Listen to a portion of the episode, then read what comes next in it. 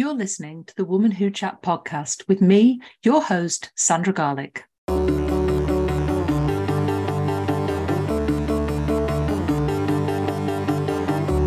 podcast where I chat to women in business who share their knowledge and their business journey, including their top tips, especially for you.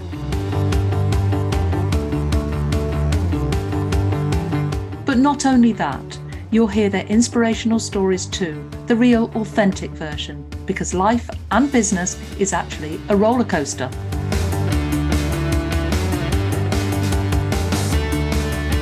I'm the founder of Woman Who, and I help you to power up your personal brand and get visible. I teach you the simple steps to get where you want to be.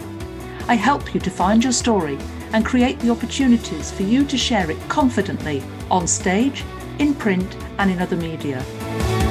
I'm delighted to bring this podcast to you each week to inspire and motivate you so that you can achieve in the future. I'll be sharing my knowledge, insights, and stories too. Enjoy this week's podcast.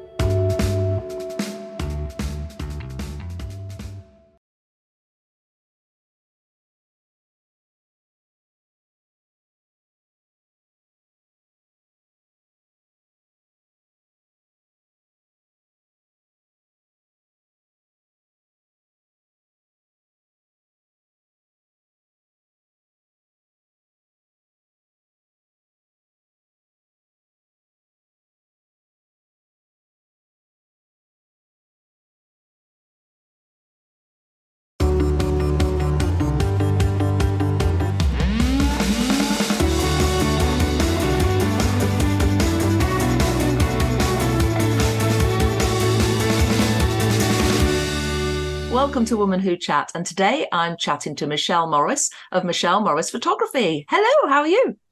Very well, thank you. And thank you for having me on your podcast. That's great. I'm really excited about chatting to you today because I want to chat about your story, obviously, uh, but I also want to chat about business growth and visibility and how we can make that even better through photography. So let's hear about a little bit about your story because you haven't always been a photographer, have you? No, I used to be a human rights lawyer, just slightly different. and I want to learn all about the transition and how you went into human rights and how you transitioned that into photography. So t- tell us, you know, about your career journey. How did you get into human rights?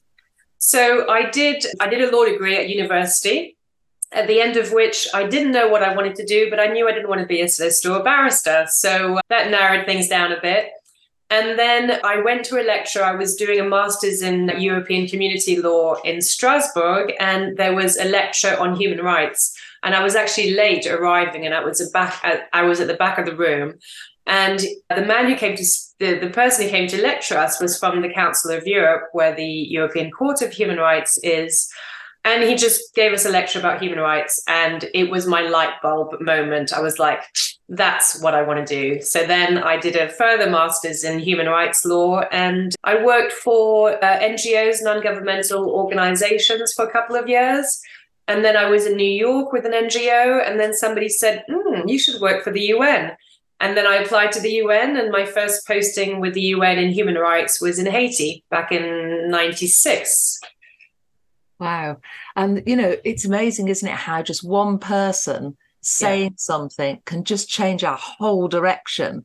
I mean, you must look back at that moment as being pivotal, that light bulb moment when you just, you must have heard something that resonated with you. Absolutely. I think I always had an idea of something to do with charity, but I, I, really didn't know what. And yeah, I will never, I mean, I can still see him sitting on that desk, and that's nearly 30 years ago. And yeah, it really was a light bulb moment. And I just went for it. And I absolutely loved my career in human rights, absolutely loved it. Now, Haiti isn't the type of typical place you go to work. So, you know, tell us some of the, not obviously the detail, but tell us some of the things that maybe you saw that maybe, you know, is not the usual nine to five. Well, yes, it was definitely not the usual nine to five. It was, I worked with incredible people, incredible colleagues, both international and national.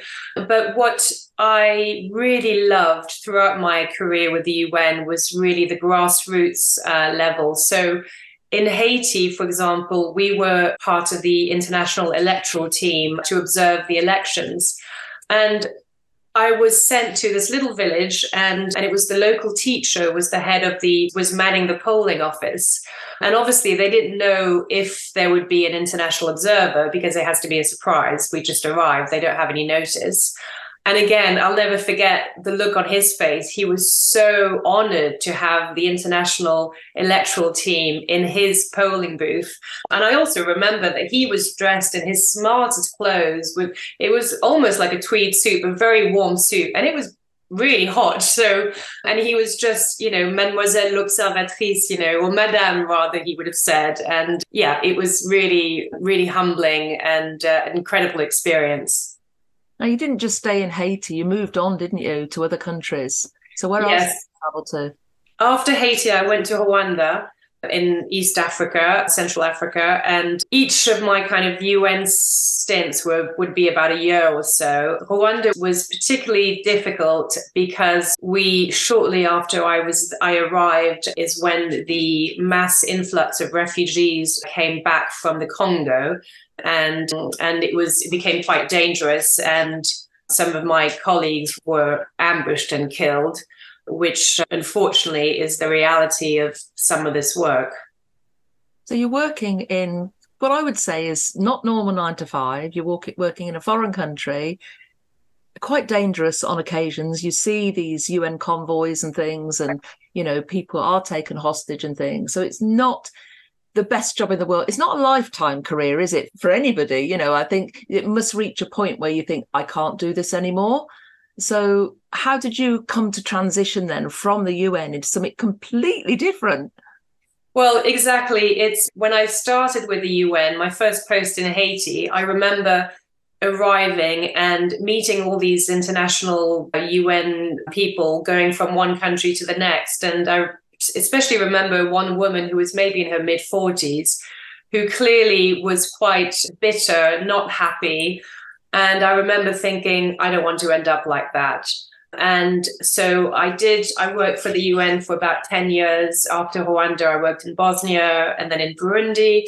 And when I was in Burundi, it was probably the, it was the highlight of my career with the UN.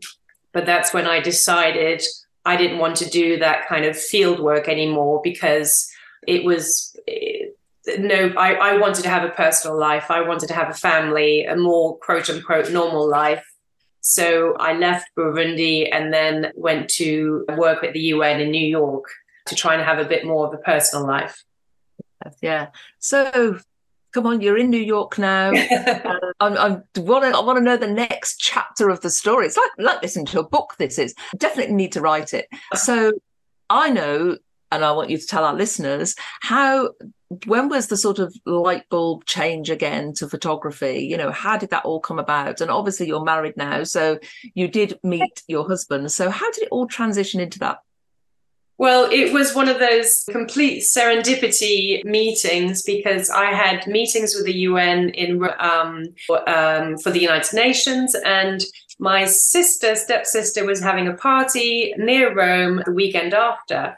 So I was able to extend my stay and go to the party. But at the last minute, I wasn't going to go for various reasons. I wasn't going to the meeting, and then I was.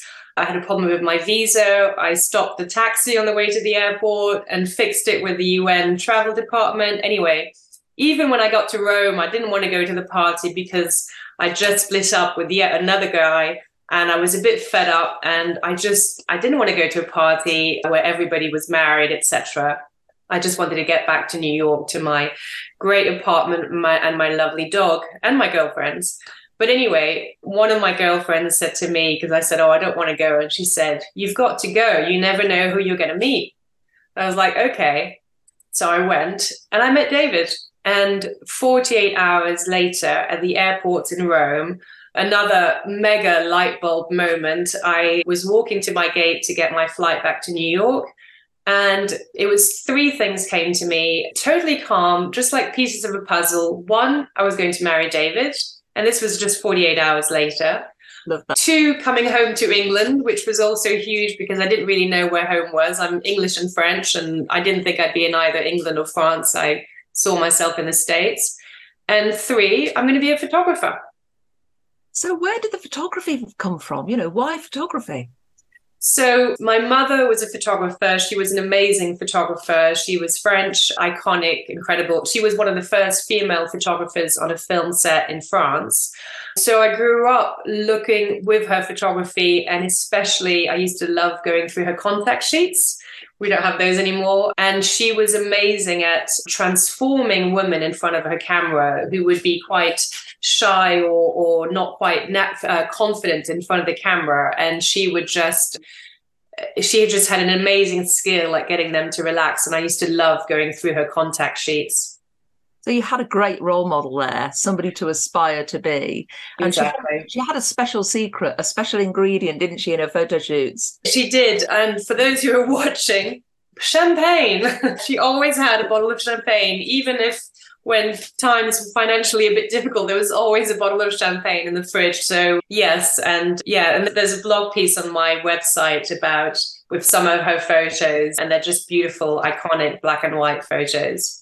Yeah, yeah, and it's it's great to aspire, you know, to have that sort of person in your life that you think, wow, you know, I want to be either just like that or I can model myself on that. And knowing that she could do it, I suppose, made it more attainable to you in that, well, actually, I can do it because she did it. So why not?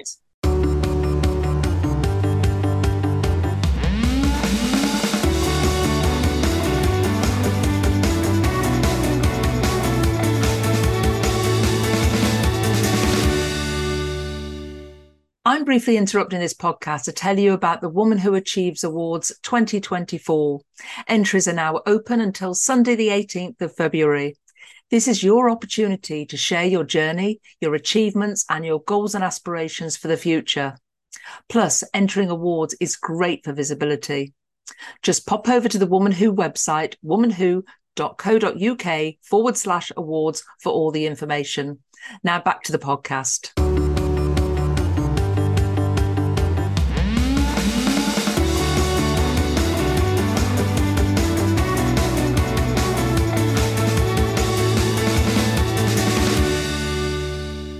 No, exactly. And it was again very strange because whilst I'd been taking photos all my life, she I got my first proper camera from her when I was 18. I'd never ever thought of doing it professionally. So and it just came to me on that day. It was just very strange. And then when I came to England and married David, I qualified with the British Institute of Professional Photography because whilst I had family and friends saying that I was good, I wanted the professional stamp of approval to do it professionally. And and I did and I absolutely love it.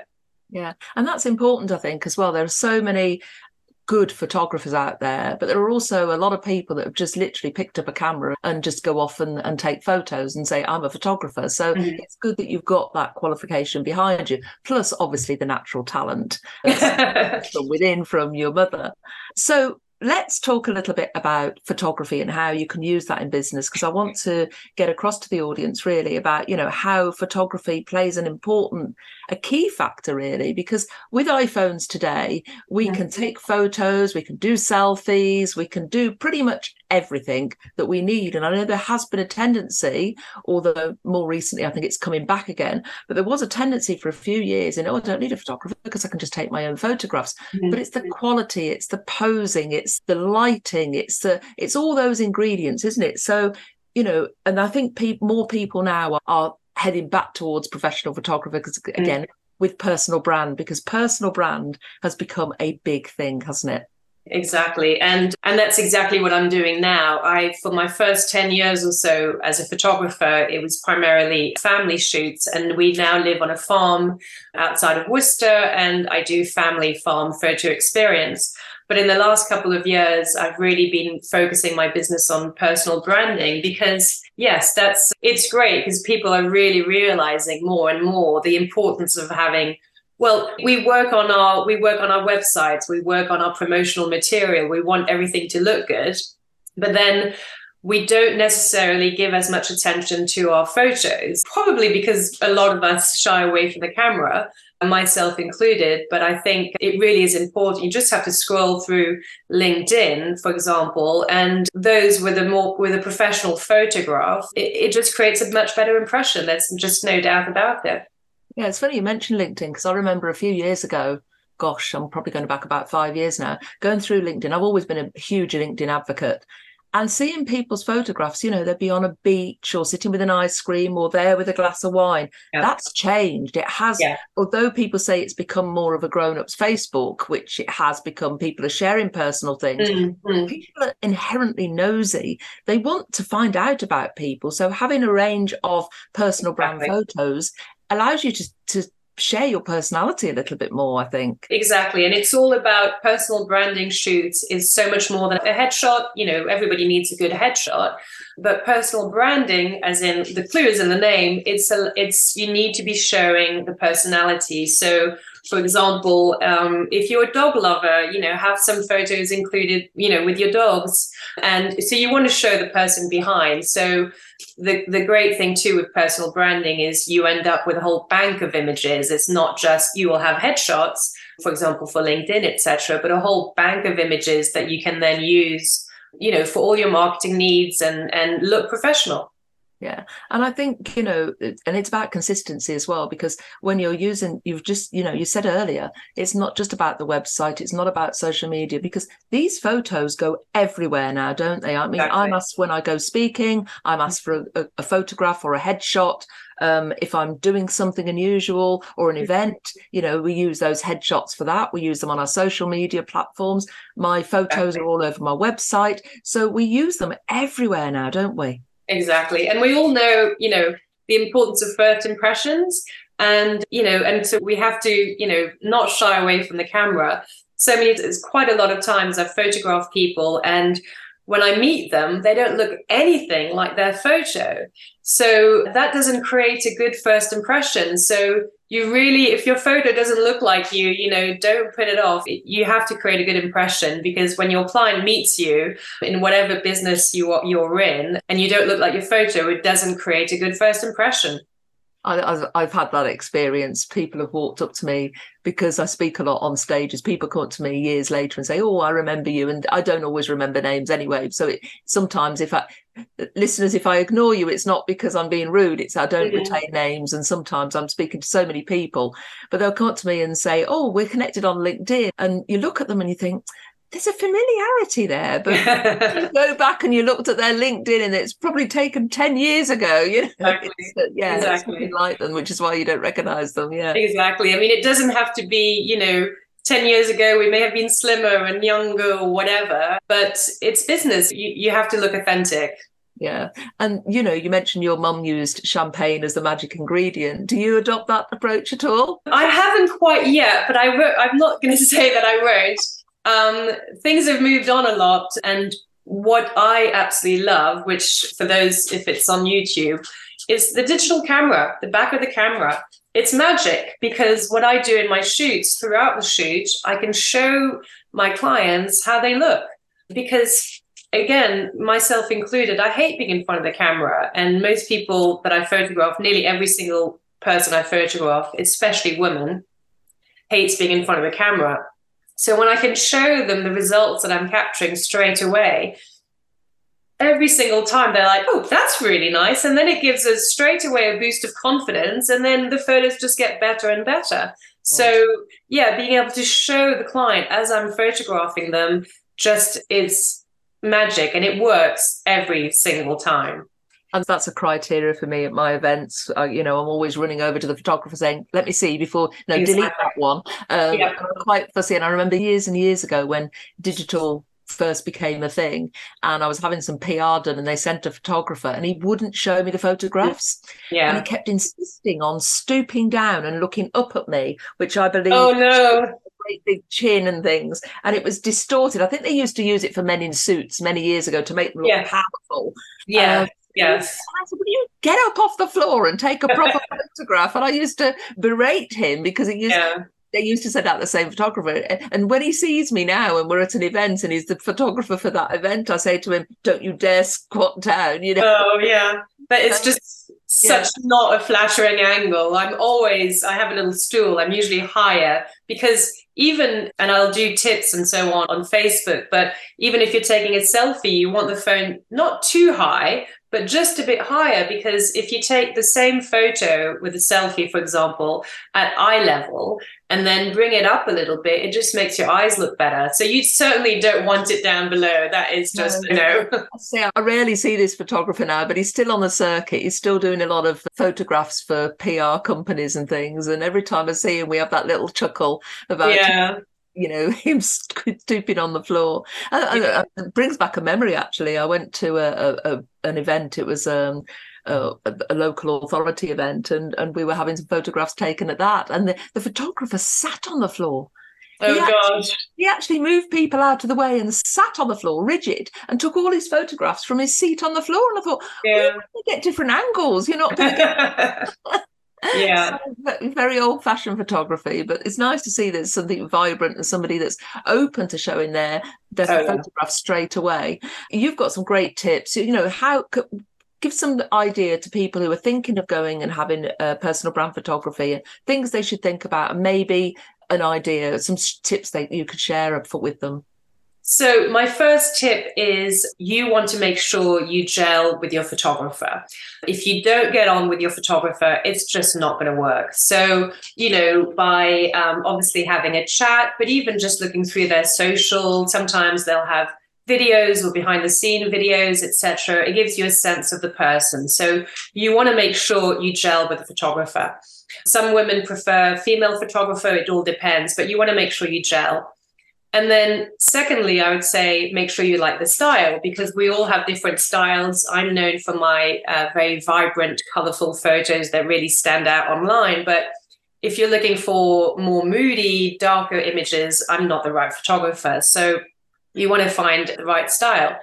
And then just relax and trust your photographer. A professional photographer will show you how to pose on the day, will help you pick out outfits and locations, and will just guide you. So, and you know, might show you the photos at the back of the camera. So, you know, once once you've found the right photographer for you, you're in good hands and trust them. Don't put it off. Don't put it off.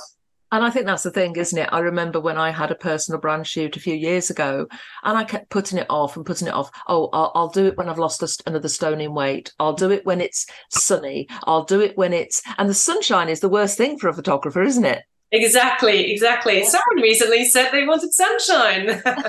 it's you don't want sun. I love sun. I'm a sun worshipper but not for photos. So when it's sunny, we're always looking for shade. And again, on a next sunny day, if you take exactly the same selfie in the sun and then in the shade, you'll be amazed at the difference. It's sunshine doesn't just make us squint, it also flattens features. It's just not flattering.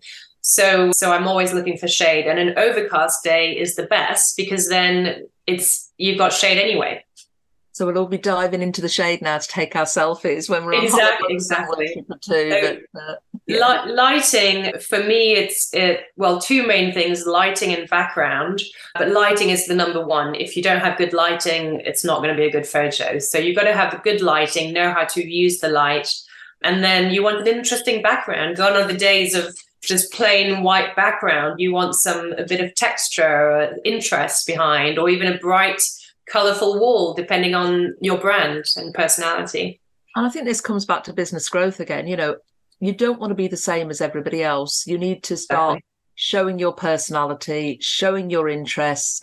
People, as I say, are nosy. It's about know, like, and trust. Exactly. How is somebody going to get to know you unless they know you? And because social media is so busy, some of the mm-hmm. only ways we can do it is through photography and yeah. getting our personality out there. So I think, you know, considering personal brand photography and also being you exactly being authentic being unique be, having your own style i mean it's funny i i wear hats a lot when i go out Mm-hmm. But uh, none of my photos have got hats on them. So that's a note for the diary yeah. so, um, remember that. I am remembering that. So it's little things like that. You know, I've yeah. got a dog. He's never appeared on the photographs. I've got mm-hmm. other things that I do mm-hmm. my, that show my personality, but exactly. I've never thought to bring them into my photographs. So I think when you're thinking about business growth, it's not just about growing the business, it's about having that collateral that will help you make it easier to grow your business. Because exactly yeah, if you've got the right photography there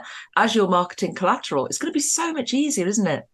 Well, exactly. And also, I mean, I need to work on my social media post for this week. And when you have a whole bank of images at your fingertips, it makes it so much easier. You don't want to keep using the same photos. You want to have variety, etc. So, so yeah, and it's just it's so nice to show your personality. Yeah, great. Well, we've run out of time, sadly, Michelle. I could go on talking about this forever. But I always ask my guests to leave the audience with a piece, key piece of advice or a top tip. What would yours be? Don't shy away from the camera. it's it doesn't bite, and and you'll actually love the results if you find the right photographer for you, and just get out there. Thank you. Today I've been speaking with Michelle Morris of Michelle Morris Photography. Thank you, Sandra. Thank you for having me. You're welcome.